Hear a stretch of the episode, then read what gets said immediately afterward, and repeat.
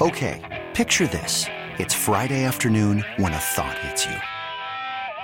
I can waste another weekend doing the same old whatever, or I can conquer it. I can hop into my all new Hyundai Santa Fe and hit the road. Any road. The steeper, the better. Because my all new Santa Fe is available with HTRAC, all wheel drive, so I can hit the trail without a worry in the world. Heck, with three rows and best in class rear cargo space, I can pack the whole family in with all our gear.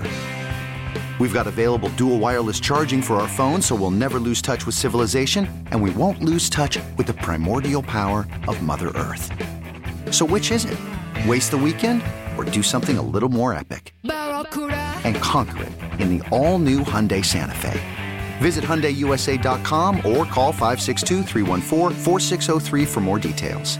Hyundai, there's joy in every journey.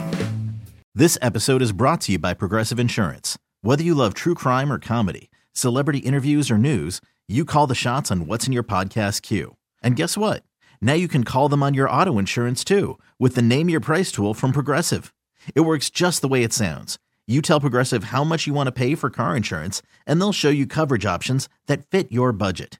Get your quote today at progressive.com to join the over 28 million drivers who trust Progressive. Progressive Casualty Insurance Company and Affiliates. Price and coverage match limited by state law. In this wide world of sports, some stories can slip through the cracks. Now, before we do this, let's go over the ground rules. This is the Daily Ticker, where Dirt and Sprague visit the insiders that are covering the stories you've heard about and some you haven't. How'd you do that? Actually, I'm not even mad. It's amazing. The Daily Ticker with Dirt and Sprague on 1080 The Fan. All right, welcome in. Daily Ticker brought to you on The Fan by our, uh, our greatness that is 1080 The Fan. Uh, I hope your uh, Wednesday morning's going well. Brady Henderson, our good friend of ESPN, covers the Seattle Seahawks. He's joining us. Uh, he's on Twitter at Brady Henderson. He's got a few pieces up right now at ESPN.com, including the Seahawks set for success one year after the Russell Wilson trade. Brady, good morning. Thanks for hopping on with us, man. Uh, good piece on the Seahawks and where they're at a year later. If I would have told you this is where they were going to be at a year later, what would your initial reaction have been? Uh, I mean, I would have known. I would have agreed that, yeah, just the, the draft capital and, and the cap space, you know, being out from under Wilson's contract. That it, I think everybody could have predicted that that would be that that would set them up well. I, I don't just don't think anybody uh, thought the Broncos would be as bad as they were, and that the picks would be as good as they were. And so, and obviously, nobody saw the Seahawks being set uh, at quarterback the way they are. I think everybody, myself included, thought that um, you know, one of their yet their quarterback of the future would come from you know one of the uh, the two first round picks that they ended up getting from Denver. But little did we know at the time that Geno Smith would be that guy, uh, that he would get a nice deal to be their guy. And so, um, yeah, sort of surprising, but um, you know, it's I guess the, the the bottom line is that you know they are really set up well this year. Obviously, the, the trade helped them out quite a bit last year, but you could argue that it really sets them up even better this year because the picks are better,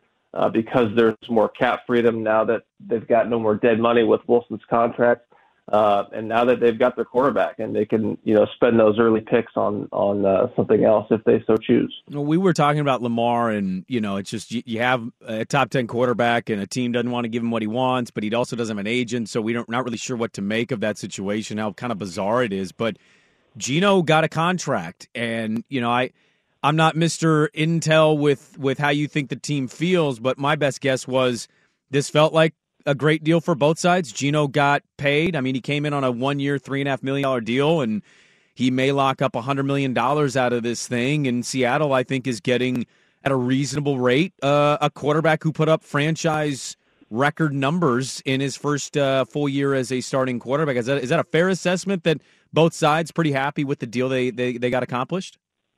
I think it is, yeah. And and you know, we always whenever there's an NFL contract, there's so many complexities to it. Uh, it's not like you know a, a NBA contract or an MLB contract, which are way more, let you know, less complex and way more straightforward. So I say all that to say that we really need to see you know the full picture of the contract and all of the details to to really fully assess it. And uh, so far, there's only been uh, probably half the details that have come out. We know the length uh, we now know the base value is 75 million over three years, uh, with the ability to earn uh, 105 million, so 30 million dollars in incentives. Now that is that's a huge number, 30 million dollars in incentives. Uh, I know Daniel Jones just got 35 million, but before yesterday, I had never heard of a deal with uh, that much money in incentives. Usually, you're talking a couple million dollars, uh, five million dollars maybe. But so that's a huge number, which means that Geno is, you know, he is gambling on himself, as Pete Carroll said yesterday, and, and he is, you know, in order to really max that deal out uh, he's going to have to play pretty well. We don't know exactly how well because again, we don't know, um, you know, what the what the details of those incentives are. But it's a very heavily incentive laden contract, which um, you know that favors the Seahawks always because that means that the player has to perform to really uh, truly get paid the max value. And so, um, you know, the the the total value, the the max value is 105 million. Uh, so $35 million per year. The base value is $25 million per year. I would imagine that some of those incentives are, you know, aligned with the kind of season that he had last year. He's not going to just put all $30 million of those incentives in things that he didn't do.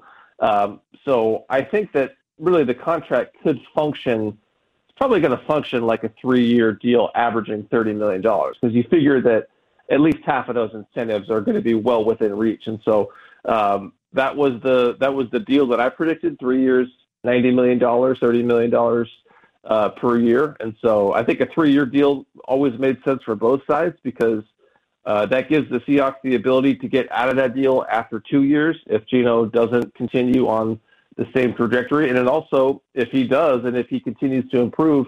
Uh, it gets him back to the negotiating table after two years, as opposed to having to wait three years if he were to signed a four year deal. As Brady Henderson of ESPN covering the Seahawks. So they get Geno on the deal, but they have pick five and and they got some first round situation here where if Anthony Richardson, who impressed people at the combine, doesn't get taken number one, like Pete Carroll alluded to this at the combine, that a Geno deal doesn't necessarily take them out of a quarterback conversation. Do you think that they look elsewhere though with that pick, assuming there's not a trade? If they're sitting there at five, do they address another need, or is there a possibility we see them, you know, go after a potential franchise quarterback here?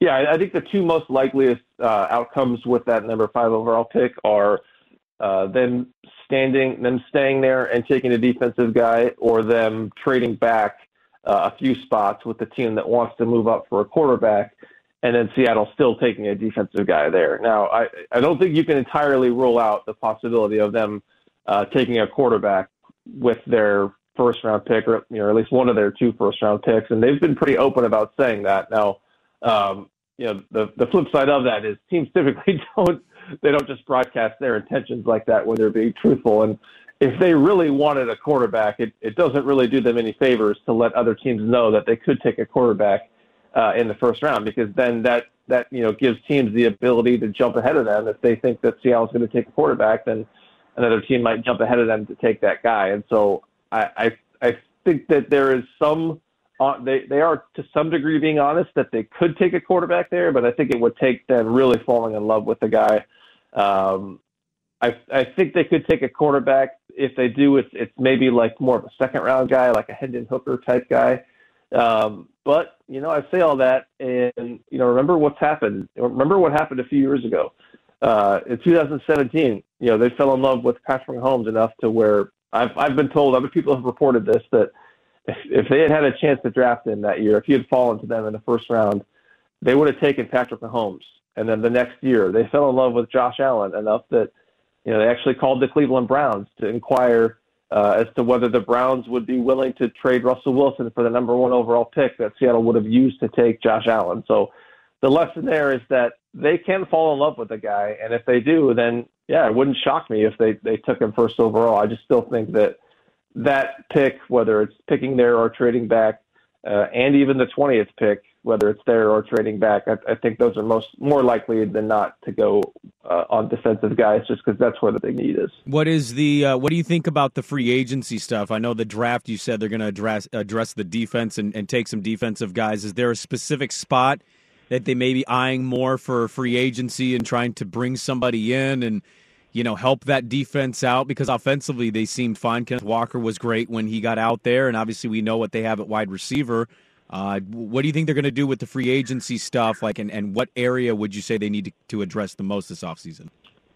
You know, I, I could see them. So I think their big needs, regardless of whether or not they they get them in the draft or in free agency, the big needs, as I see them, are just the entire front seven, uh, and then center, and then number three receiver. So, um, you know, if, if you're totally overhauling your front seven, I don't think you can just do that totally in the draft. A because I don't know if there's enough early round picks to where you know you're going to have enough early round capital to really you know, get all your needs done, taken care of there. And you want to be relying that heavily on, you know, five, four or five rookies up front. And I really think that, that that's how many, that's how many, you know, additions they may need to make in their front seven is four or five guys. Just when you look at the fact that jordan Brooks is going to be coming off a big injury, Cody Barton, their other starting inside linebacker, is hurt. Uh, you need another outside linebacker to start opposite uh, Uchenna Nwosu. Then you've got, you know, um, Bryan Mone is coming off a big injury. Uh, you don't know what's going to happen with Shelby Harris, whether or not he's going to be a cap casualty guy. So there's a lot of, of bodies that you need there, and I just don't think you could totally take care of all of that in the draft. And so, you know, maybe there's one of these, you know, cap casualty guys um, who are are getting released or will get released that that could be that other pass rusher. You know, Frank Clark um, sounds like he's going to be released. Uh, Leonard Floyd is another guy with sort of some Seattle ties. Remember, he played for Chicago when Clint Hurtt was the DC there.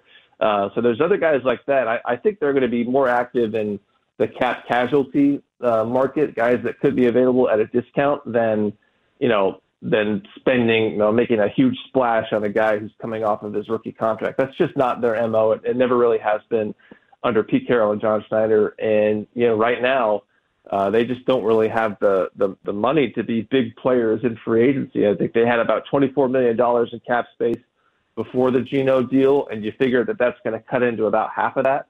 Uh, and even if they cut Gabe Jackson, which I fully expect them to do, they're they're only sitting with around twenty million dollars of cap space, and uh, you know you've still got to allocate about half of that to the draft class. So um, I I think they're going to have to make more than one cap cutting move, cost saving move before free agency.